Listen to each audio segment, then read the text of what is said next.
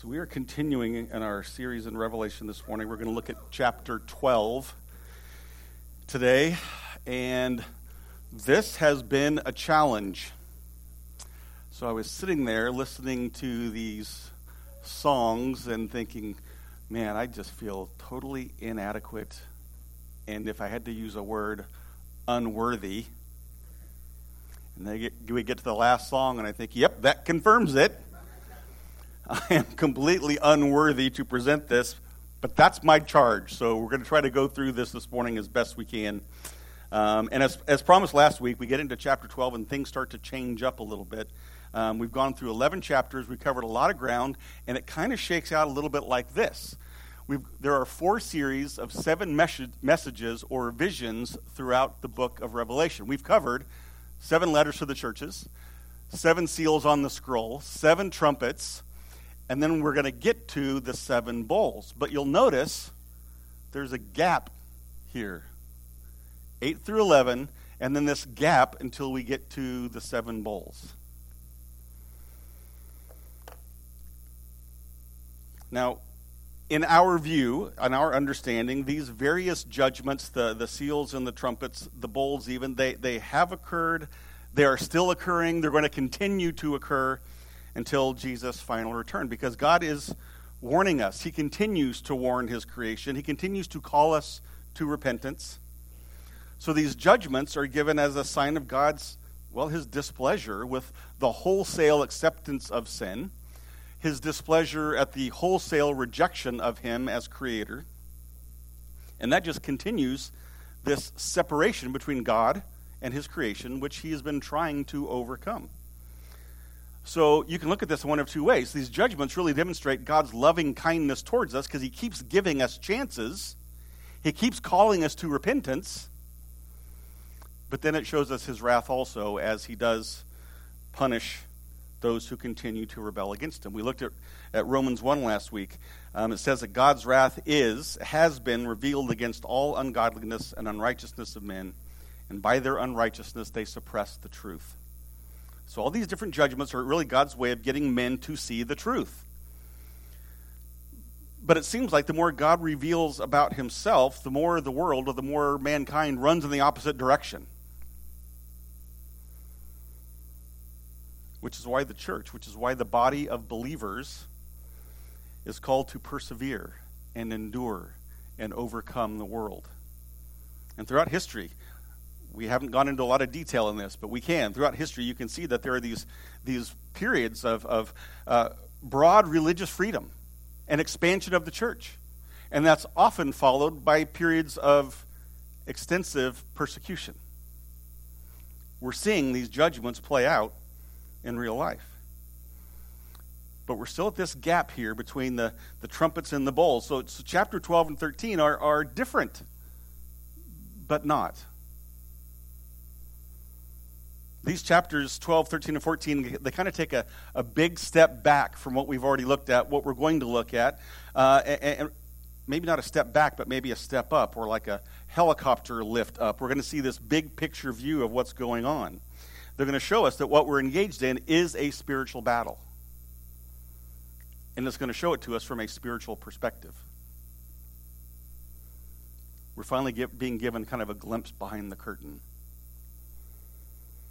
So we live on this planet, we live on this earth, we feel the effects of the seals and the trumpets and the bowls.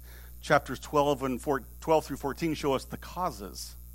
What's really going on to bring on these effects. So these three chapters really tell a story.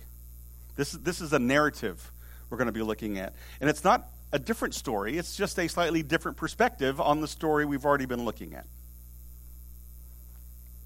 So if you still have your handy dandy handout from some time back, we've covered all of this stuff so far the seals and trumpets. Now we're in this section here, chapters 12 through 14, before we get to the bowls. And all of this stuff is contained in the next three chapters.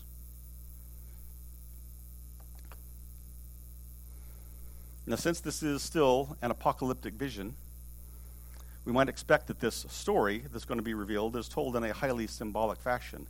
And it absolutely is. you're going to hear, we're going to read about dragons and beasts and pregnant women and narrow escapes and desert hideouts. And it's all fascinating. It's all unusual. It's a bit weird. But we're not going to get caught up in the weeds. We're not going to look at all of these symbols and all of this imagery and trying to exhaustively break it down into every minutia of detail. We're going to stay focused on the story, the big picture that's behind it all. Now, some, some commentators suggest that chapters 12 through 14, th- this may be the most pivotal section of the whole book. That this, is, this section is the key to understanding the apocalypse. And we're being, being shown this, this from a different perspective. This is an angle to the story that really is well above our pay grade. We shouldn't have any idea of what's going on here. And yet, God saw fit to let us in on some of the details. I think to help us be better prepared, to help us better understand this battle that we are fighting. The battle that Jesus has fought and won, and as Christ followers, we will also win, even though it may not look like it or feel like it. This perspective is going to help us fight the battle that may well cause us pain and suffering, but we will be better prepared to endure and overcome. So I'm going to start, and in place of a regular opening prayer, I'm just going to start by rereading the prologue, the first couple of verses in the book of Revelation. First three verses. The revelation of Jesus Christ, which God gave him to show to his servants the things which must soon take place. He made it known by sending his angel to his servant John, who bore witness to the word of God and to the testimony of Jesus Christ, even to all that he saw. And here's the part that should apply to us Blessed is the one who reads aloud the words of this prophecy, and blessed are those who hear and who keep what is written in it, for the time is near. All right, let's jump in. Revelation 12, first six verses. A great sign appeared in heaven a woman clothed with the sun, with the moon under her feet, and on her head a crown of 12 stars. She was pregnant and was crying out in birth pains and the agony of giving birth. And another sign appeared in heaven Behold, a great red dragon with seven heads and ten horns, and on his heads seven diadems. His tail swept down a third of the stars of heaven and cast them to the earth. And the dragon stood before the woman who was about to give birth, so that when she bore her child, he might devour it. She gave birth to a male child who is to rule all the nations with a rod of iron, but her child was caught up to God and to his throne. And the woman fled into the wilderness, where she has a place prepared by God, in which she is to be nourished for 1,260 days. This part's pretty self explanatory. Let's just move on to the. so, we've gone through the seals and the trumpets, and then we get to this, so we start reading this section, and perhaps our first really in tune spiritual question is what in the wide, wide world of sports is going on here? And what does this have to do with anything else that we've looked at thus far? So I'm going to remind you this, this is a story that's being told here now. We're given this, we're given this narrative picture of what's going on. And, and any good story has a plot line, right? It's got a cast of characters there's, there's some dramatic tension involved. And then hopefully there's a resolution or there's an ending to the story. I mean, ideally, a happily ever after kind of ending. Um, but there's an ending. Uh, and so this one starts with a cast of characters. It, it introduces us to the main players here. But the first thing I want you to see is it starts off with a great sign appeared in heaven. Now, that's a really interesting word. In fact, the sign is mentioned twice. There are two signs in this text. The Greek word that's used here for sign appears in the New Testament 77 times, and 50 of those times it's translated as sign, but 23 times it's translated as miracle. So this should give us a clue that this is something of significance here. This is not like what we think of a sign, you know, dead end or primitive road. It's not, it's not just a marker. There's something of significance that's going to happen here. And the first sign revealed to us was, or it appeared as, a woman who is arrayed in this cosmic light, clothed with the sun, with the moon under her feet, and on her head a crown of 12 stars. And she's in agony. It says she's in the midst of birth pains. So this is a sign, but it seems like a very specific sign. It's a very weirdly specific sign, which requires just a little bit of work to understand. So, as expected, there are any number of interpretations about what this means.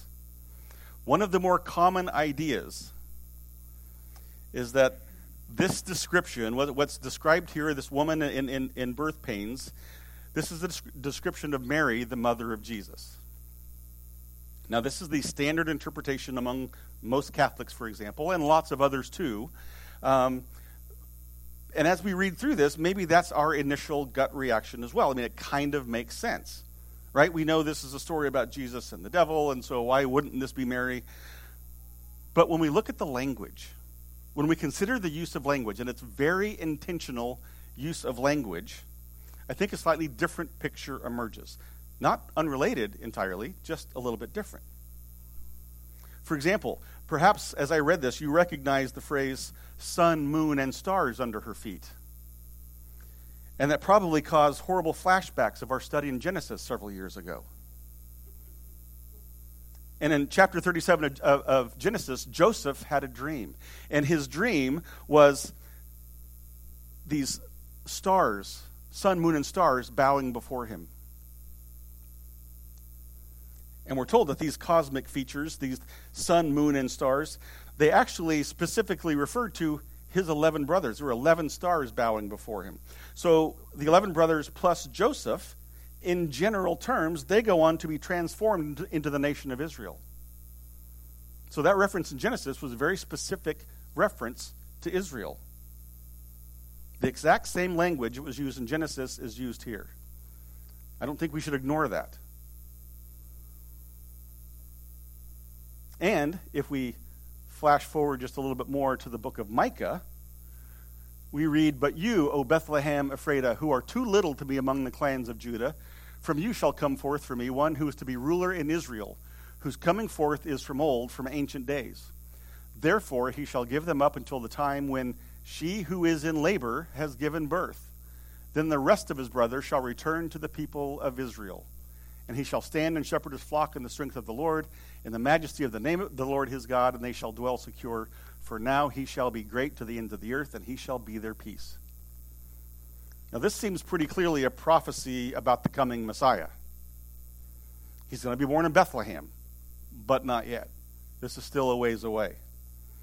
But in the meantime, this message for Israel, who at this point in their history has been judged by God, has been exiled, has been captured, has been released, has been blessed by God, has been judged by God, has been captured and released. And they've gone through this pattern over and over but it describes Israel as expectantly awaiting the birth of the Messiah.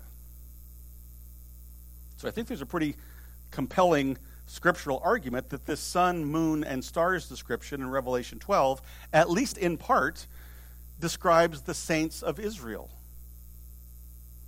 Not every Jew. I mean, Micah says, those who find strength in the Lord, those who worship the majesty of God, those who believed in the coming Messiah. Now, the woman in chapter 12 is also described as having a crown of 12 stars on her head. I think this reference is best understood within the book of Revelation. If you remember back to the early letters to the churches, uh, in chapters 2 and 3, the churches in Smyrna and in Philadelphia are both promised that if you stand fast, if you patiently endure, you will be rewarded with the crown of life. So the faithful, we're told, the, the, the believers, the, the perseverers, these in the modern age, the New Testament age, those who persevere and endure will be given crowns. So the crown perhaps represents believers in the modern church era, those who follow Jesus. And her crown has 12 stars. If you have your other handy dandy handout of numbers and meanings, you'll see that 12 refers to completed order or the people of God. So I think the combination of these images, presented symbolically as a woman, suggests that the woman is the church. Comprised of Old Testament believers as well as New Testament believers, all of those who throughout time have been faithful followers of Christ. And I don't think this language is necessarily random, the church being described as a woman. Remember, in other places, the church is described as a bride. This is consistent. Now, after that initial description of the woman, we come to the part about crying out in birth pains and the agony of giving birth. So, if, if the woman is the church, and I think what's being described here is the history of these believers. It encompasses both the Old and New Testament. There's this long continuum, this long collection of saints throughout the ages who have suffered and died and experienced persecution for the cause of God and his Christ. They cry out in pain and agony. In the Old Testament, they patiently awaited the birth of the Messiah. In the New Testament, they're patiently awaiting the return of the Messiah. It works in both cases. So I think this image applies, manages to apply to all of those groups. All Christians for all times were patiently awaiting the Messiah, or impatiently waiting the Messiah. So this is just the first character in our story. The most likely and I think textually consistent understanding is that the woman represents the church. Now, the second sign, or the second character in our drama, this one is easier. A great red dragon with seven heads and ten horns, and on his head seven diadems. Well, we know who the dragon is. We have no clue what the rest of it means, but we know who the dragon is.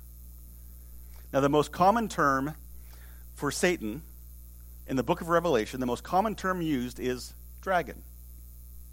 13 times. Satan is used eight times, the devil five times, and the serpent four times.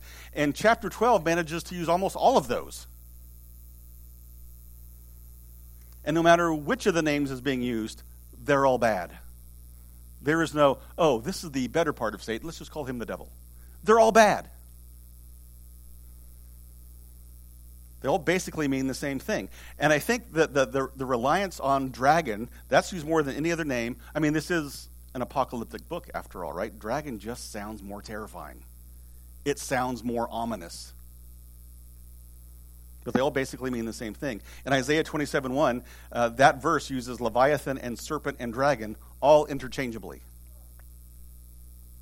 So, dragon, serpent, devil, it always refers to something evil. And here he's even referred to as the red dragon. Not really sure why. Maybe the red indicates rage. You know how probably not you guys, but I might get a little red in the face if I'm mad about something. You know, maybe it's anger, uh, may, maybe it's blood. We don't really know. He's just the red dragon. But this dragon has seven heads, ten horns, seven diadems or, or crowns. And again, if you refer to your handy little number chart, seven refers to completeness, and ten to wholeness. But since the dragon, the serpent, is evil, the numbers really tell us, they highlight the extreme and complete evilness of this dragon. He's as bad as it gets. I mean, if, if God is ultimate holiness, then the dragon is ultimate evilness. And not only is the dragon pure evil, but the description of multiple heads and horns and diadems, that just tells us how powerful, how powerfully evil this dragon is. We'll look at this more over the next week also. In, in Daniel 7, Daniel has a vision and he sees a beast coming out of the sea. Uh, and in Daniel's vision, his beast had four heads. And that four headed beast was given power, a significant amount of power with four heads. This one has seven. Now, if there's some correlation between number of heads and amount of power, this one's bigger, badder, more evil. The beast in Daniel's dream also had ten horns, and here we have ten horns. I don't think that's coincidental. I think we're, we're, we were given pictures of the same spiritual conflict in Daniel's day, and here we are in the new church age. It's the same beast, same serpent, same dragon, same battle. Now, this is one of those areas. I'm sure you've all heard. This is one of those areas where people can get caught up in the details. We can spend lots of time trying to figure out who these heads are or what the horns mean or which country this must represent. I mean, we all know it's Russia, right? But which of these countries is represented by these evil states? We can get really caught up in the details and lose the forest for the trees. We can miss the story that's being told here. I mean, the details are interesting, but it's the story that matters most.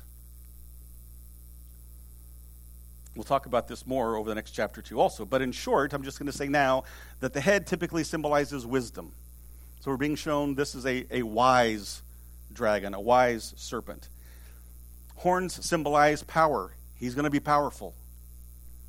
And diadems or crowns symbolize influence or authority over others. When we get into the next chapter, where we look at the beasts that come alongside to help the dragon, we'll see this fleshed out in more detail. So we're not going to spend a lot of time attempting to decode the various details of this vision. I think we're being given this image to help us understand the pervasive power of the enemy. We need to be on our toes. We need to understand the battle that's taking place. The heads and the horns, as we'll see, tell us that this dragon doesn't work alone. He's got this system. He works through kings and kingdoms. He works through authority structures and governments, through false teaching and deceit. We'll see reference to more of this as we go along, too. But for now, I think we're just supposed to understand that this is the true enemy of God and the enemy of the church. But then it gets a little bit more complicated in the what does this mean sense. The next verse says, His tail swept down a third of the stars of heaven and cast them to the earth. More often than not, in our modern church era, this verse is understood to be a description, an exceptionally brief description of the fall of Satan and how he took a third of the angels with him to become demons. Now, we can't rule this interpretation out. We'll see it come up again a time or two. But it seems like an odd place to inject that kind of information in the middle of this context without any more detail being provided. The, uh, that understanding seems out of place a little bit. It could be referring to something else. But if we go to Daniel again, we see in, in Daniel 8, chapter 10, Daniel describes a very similar scene. It says, It grew great, even to the host of heaven. And some of the host and some of the stars it threw down to the ground and trampled on them. This is part of a larger vision that Daniel has. And over the years, the vast majority of scholars believe that Daniel's vision was fulfilled when Antiochus took power, and within a few years, he had killed thousands and thousands of Jews. They were taken and trampled. Well, if that's true, then the stars and the host refer to the faithful, God fearing Jews who were destroyed at the time. And that seems confirmed with the next verse, Daniel 12:3. Those who are wise shall shine like the brightness of the sky above, and those who turn many to righteousness like the stars forever and ever. So if we allow Scripture to inform Scripture, it seems more likely that what's being described here is the fact that the dragon is going to persecute and torment and even kill the faithful. And when it says one third, Again, we're not really heavy on literal understanding of numbers. I think that just represents there's a wide scale persecution of the church throughout the ages. This seems to be more in context to me with the major theme of the section, which is how the dragon attempts to destroy Jesus. He's going to go after Jesus and his church. So the dragon stood before the woman, before the church, the great body of believers throughout the ages. He, he, tried to destroy the early believers. He tried to destroy Israel on any number of occasions so that he could prevent the birth of the Messiah. And if not prevent the birth, then maybe the text says devour the child. I mean, quickly destroy him before he can do anything of significance.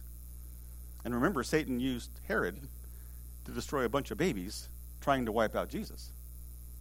I mean, it doesn't get a whole lot more evil than that but the Lord's plan prevailed. Mary gave birth to a male child.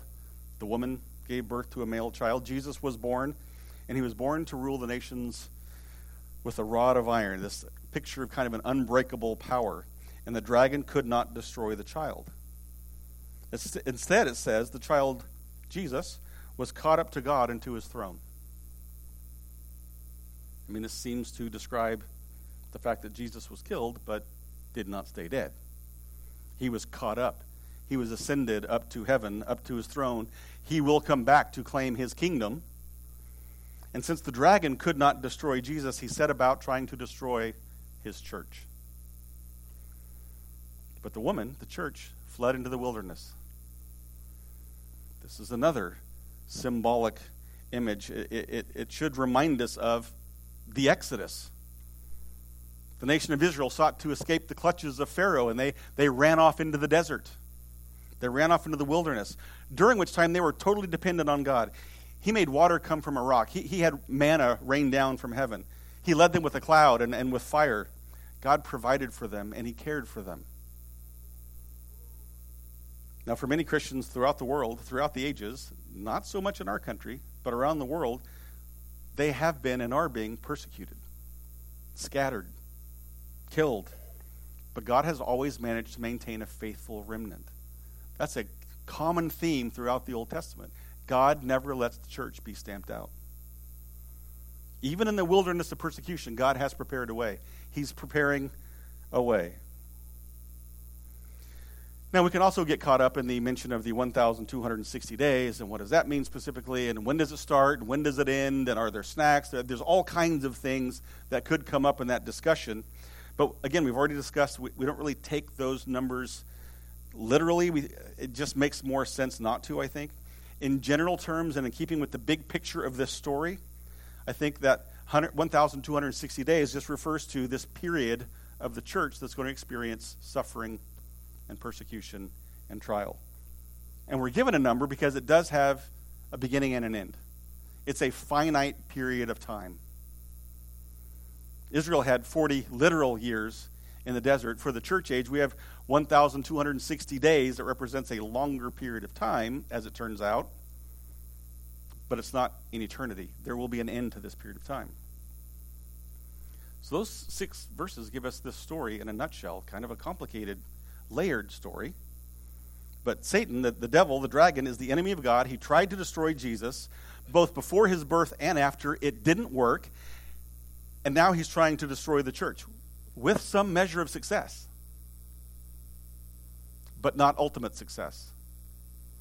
God has provided for and has nourished the church, and it will prevail. Well, following the pattern that we've seen established in the rest of Revelation, starting in verse 7, the story kind of starts over again. It, we're kind of given more, um, the story repeats, and we're given more details, we're given more history, a little more drama is introduced, much like the trumpets provided different details, but similar events to the seals. The next section starts to retell the story, but with more flourish, more information. Again, like, like Jesus' use of the different parables to describe the kingdom of God. Six different times he said the kingdom of God is like, and then gave different examples. We're given different perspectives on this story to help us understand it better and to help us prepare better. So, starting in verse 7, we see now war arose in heaven. Michael and his angels fighting against the dragon, and the dragon and his angels fought back, but he was defeated, and there was no longer any place for them in heaven. And the great dragon was thrown down, that ancient serpent who is called the devil and Satan, the deceiver of the whole world. He was thrown down to the earth, and his angels were thrown down with him. So, before the story gets into technical repeat mode, we're kind of given the dragon's backstory here. Marvel and DC thought they had this figured out, but the Bible did a long time ago. We're given the dragon's backstory, why he was so angry why he was so determined to upset God's plan. He staged a rebellion. There was a war in heaven, and he lost. The dragon was thrown down to earth along with all those who took his side in the war. Now, this reference again, the angels being thrown down, this is kind of the basis. They, they relate this back to the one third mentioned earlier. Again, we can't categor- categorically rule that understanding out, but I, don't, I just don't feel like it's detailed enough. The focus in the previous text is clearly about the, the attack on the child and the woman not Satan and his demons. But now, Satan, the devil, the dragon, the serpent, now we know he's got pride issues because he staged this coup, and he has anger issues because he lost. He's red. This is the red dragon. And notice also he's referred to as the deceiver of the world. We're being given a hint here as to his tactics. The serpent goes from trying to eliminate Jesus, couldn't do that, so now the focus has shifted a little bit to deceiving the world, to try to pull mankind away from God, to try to lead people away from Jesus, which is exactly what transpired in the garden. Smooth talk and deceit. Verse 10. And I heard a loud voice in heaven saying, Now the salvation and the power and the kingdom of our God and the authority of his Christ have come. For the accuser of our brothers has been thrown down, who accuses them day and night before our God. And they have conquered him by the blood of the Lamb and by the word of their testimony, for they loved not their lives even unto death. Therefore rejoice, O heavens, and you who dwell in them. But woe to you, O earth and sea, for the devil has come down to you in great wrath, because he knows that his time is short. Now, we're not told who says this, just that a loud voice says. A loud voice says, and it says a number of things. But I think the most important thing it says is now the salvation and the power and the kingdom of our God and the authority of his Christ have come. Have come. It's here. Back in verse 6, we're told that the male child, uh, the one who would rule with a rod of iron, he was caught up to God and his throne. So his power and his authority have come.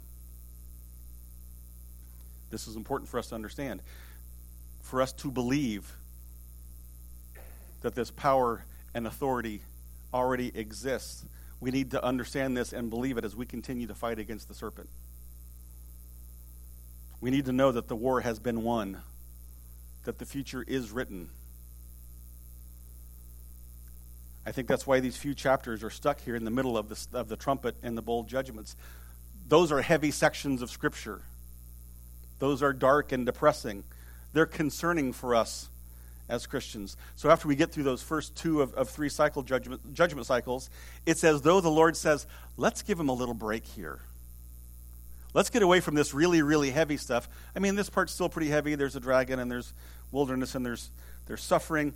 But let's give them this big picture of what's happening, why it's happening, and how it's going to end to help them stay encouraged. They need to know we win. They need to know they can persevere and endure and overcome. So, since the battle took place in heaven, Satan's been trying to get back at God. He tried to prevent the birth of Jesus. He, he successfully arranged the death of Jesus. But then Jesus defeated death, and he ascended to heaven anyway. So now the devil, having been thrown down to earth, goes after the brethren. He goes after the church. He goes after the, the followers of Christ. And it says, he accuses them day and night before God. So Satan's been called a deceiver, and now he's being called an accuser.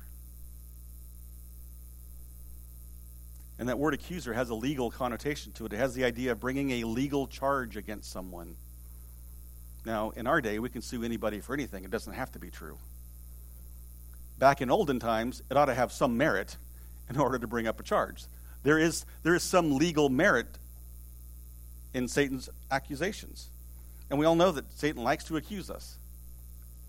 He accuses us directly to God, it says, and he accuses us directly. We have all experienced this to some degree. You're not good enough for Jesus. You've committed way too many sins. And then he will tick off those sins on our mind and remind us how bad we are. You've committed way too many sins to ever be loved by God. You've committed way too many sins to ever be forgiven by God. He tries to bring us down and make us give up. Why keep fighting this fight? And we know from the book of Job that Satan came before God and accused Job of being a fair weather believer. Well, of course, Job claims to love you. Look how you spoiled him. Look at all his stuff. Of course, he loves you. Let's take away his blessings and see what happens then. Well, we know the story. Job lost everything. He struggled a bit. He was hit hard. He was brought low but he did not renounce his faith in God. he maintained his witness. He held firm to his testimony. That's the same thing that's being described here. The accused, which is the body of Christ here, the collective church, they have withstood the, the accusations. They've not listened to the deceivers. They've remained faithful by continuing to believe in and rely on the power and salvation offered through the blood sacrifice of Christ. And we see this, this, this is critical. By remaining faithful, by persevering and enduring, the faithful, the true believers have conquered the devil just by the word of their testimony. We don't have to die, Jesus died. We just have to believe in that. We have to hang on to that. When we stand firm in our faith, we defeat the enemy. When, when, when, we're so sure of our beliefs, when we're so sure in the promise of the Messiah, we would rather face death than lose eternity. Because we will overcome. That's what's being described here. And that's why it says, therefore, rejoice. Rejoice, O heavens, and all who dwell there. Rejoice, all of you who continue to walk in a, in a worthy manner. Rejoice, all of you who continue to hold firm to the faith. You have an eternity with the Messiah waiting for you. It doesn't matter if they kill you now, that just gets you there quicker. But woe to you, dwellers of the earth. Woe to you, dwellers of the sea, for the devil has come in great wrath. He knows his time is short. Now, the mention of the earth and sea here is a little bit of a foreshadow of what's to come in the next chapter. When the dragon comes up with a couple of helpers to help bring about his rage and revenge. We'll look at that next week.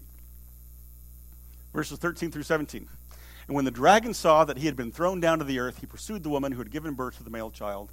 But the woman was given the two wings of the great eagle so that she might fly from the serpent into the wilderness to the place where she is to be nourished for a time and times and half a time.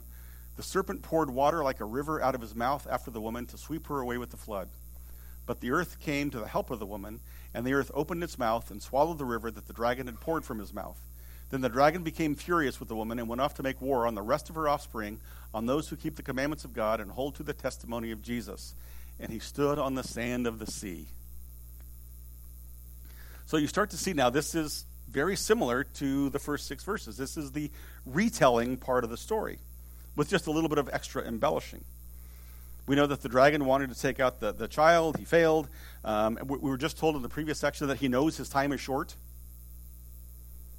And the next verse makes it clear that the dragon intends to go after the woman who'd given birth. He's now fully committed on this limited time he has to destroy the church. If I can't have Jesus, I'm going to take out his followers. Or at least I'm going to do as much damage as possible. That part of the story is clear. But then it gets into a little more heavy symbolism. The woman was given two wings of the great eagle so that she might escape the serpent into the wilderness. Sounds like verse 6, where the woman went into the wilderness to escape the dragon.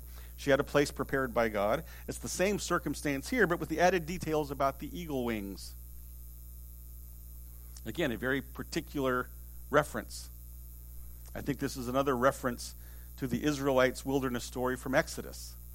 In Exodus 19:4 it says, "You yourselves have seen what I did to the Egyptians and how I bore you on eagle's wings and brought you to myself." That's a recurring theme in scripture when God gets involved, when he helps provide, protect and care for us, frequently the reference is eagle's wings. So even though it may look like, it may look like this, this woman, the church, is on the ropes, she's having to flee her oppressors, she's having to retreat to the wilderness, this is part of God's plan. And not only that, but while in the wilderness, she, the, the, the church, will be nourished by provisions from the Lord because the Lord keeps a remnant. He will protect the church. It doesn't mean there's not going to be persecution or suffering or even martyrdom, but the church will endure. And the time period described, it's the same between the two versions. 1,260 days is the same as time times and half a time. Not necessarily three months or three years or whatever. It's just this period of time we have to wait. This is a fixed amount of time, but it's based on God's watch and calendar, not ours. We don't care for that. We all fill out our calendars to remind us to do stuff. We want September 23rd, Jesus returns. We just got to make it till then. And God, just as God provided for the Israelites in their wilderness, God is going to provide for his church in the new wilderness. But there's that verse the serpent poured water like a river out of his mouth after the woman to sweep her away with a flood. But the earth came to the help of the woman, and the earth opened its mouth and swallowed the river that the dragon had poured from his mouth. That's a whole weird detail that wasn't in the first short version of the story. Now, the meaning is not immediately obvious, but I think we're given a number of clues. The most significant is that the flood of water came out of the mouth of the serpent. Now, like the other apocalyptic visions in this book of Revelation, when John says something comes out of the mouth, it almost always refers to speech or, or teaching. In this case, false teaching.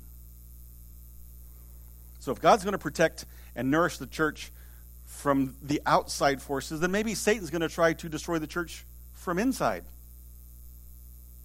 through false teaching that leads the church away from God, that leads the church away from the gospel. And notice that the, the, terminology changes from dragon here to serpent. It reminds us that it was a serpent that appeared to Eve, starting the deceit. He used words, he used flattery, smooth talk, false teaching to lead Adam and Eve into sin. In the early letters to the churches in Revelation, John had numerous warnings about false teachers and false teaching. These are messages to all churches for all times. Beware of false teachers and false teaching.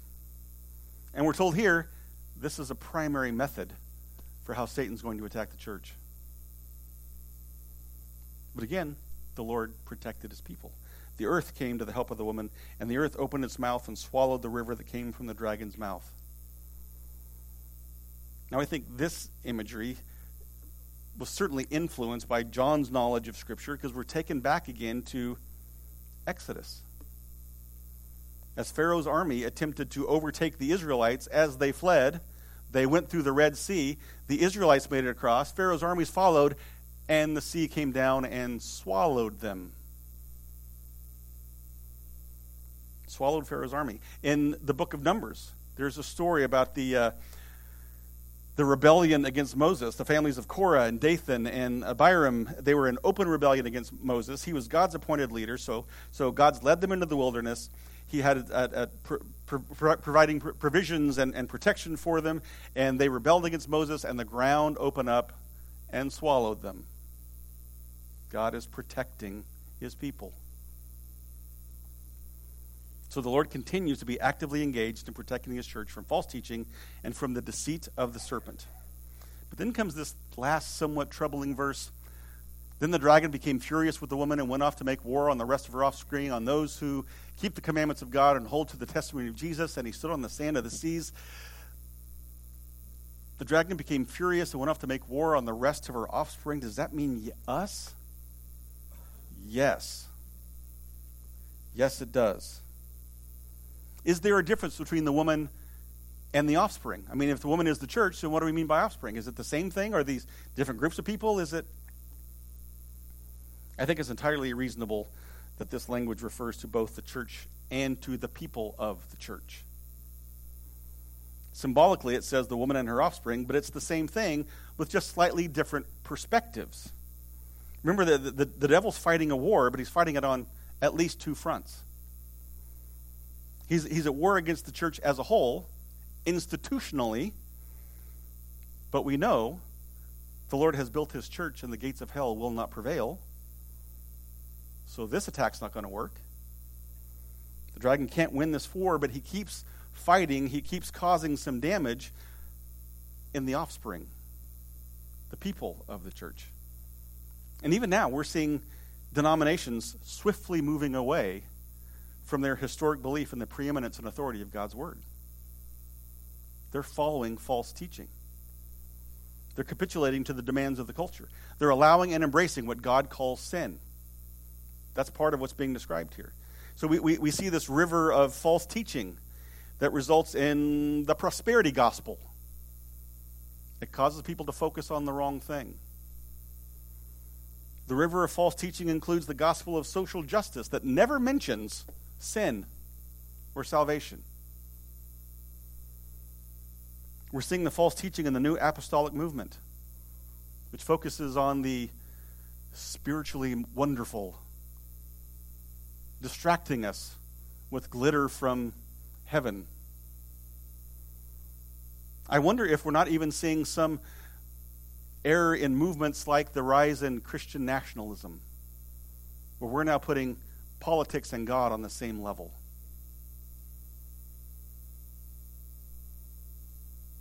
And these are all occurring under the banner of Christianity. Satan attacks from within, he leads us astray with false teaching. And the dragon certainly attacks Christians. He, he attacks the offspring on a more individual basis as well. We all have stories that we'd rather not people know. We all have stories of shame and failure. We also have stories of, of joy and victory. And in all of these attacks, all the ways that Satan comes after us, the dragon is, is described as being furious. He is out for revenge against God.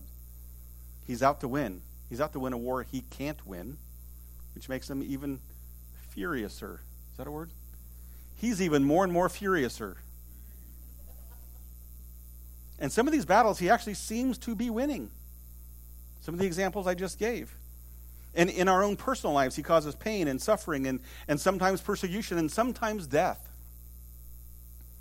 And in some of those cases, those who claimed to possess a testimony about Jesus were really people who just wanted the benefits of God without having love for God. There were those who ultimately valued their own life above their witness to Jesus, and they became battle victims. They were part of the ones swept down. This spiritual battlefield is where we are tried and tr- tried and tested, where our faith is tried and tested. Whether we really believe in, whether we rely on the power and the blood of the Lamb, whether or not we're going to cling to the testimony of Jesus even when it gets hard, especially when it gets hard. Because the devil rejoices when we fail even a little bit. So we need to gear up. We need to stand firm in our faith, which means we need to understand our faith. We need to know the Word of God.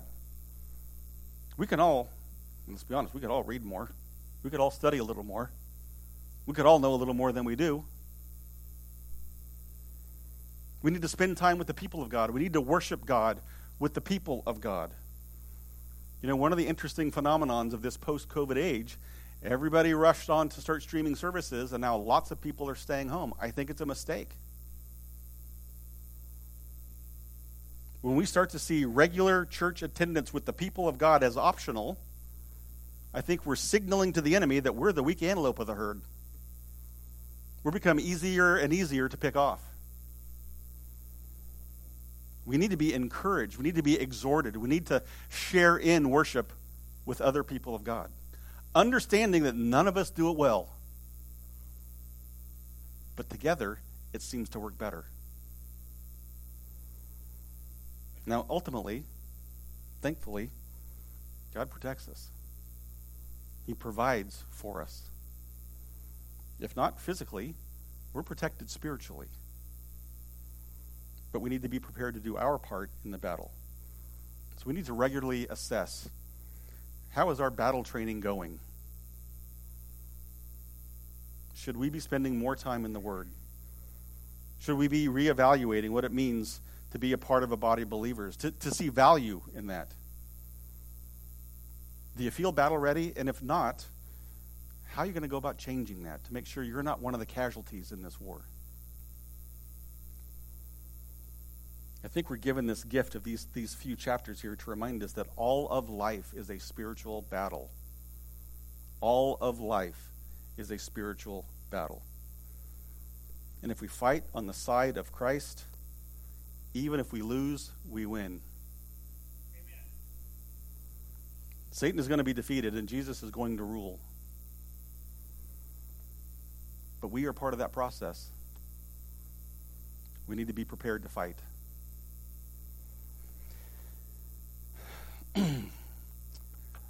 Father, I uh, admit this is a rather overwhelming text, a difficult and challenging text.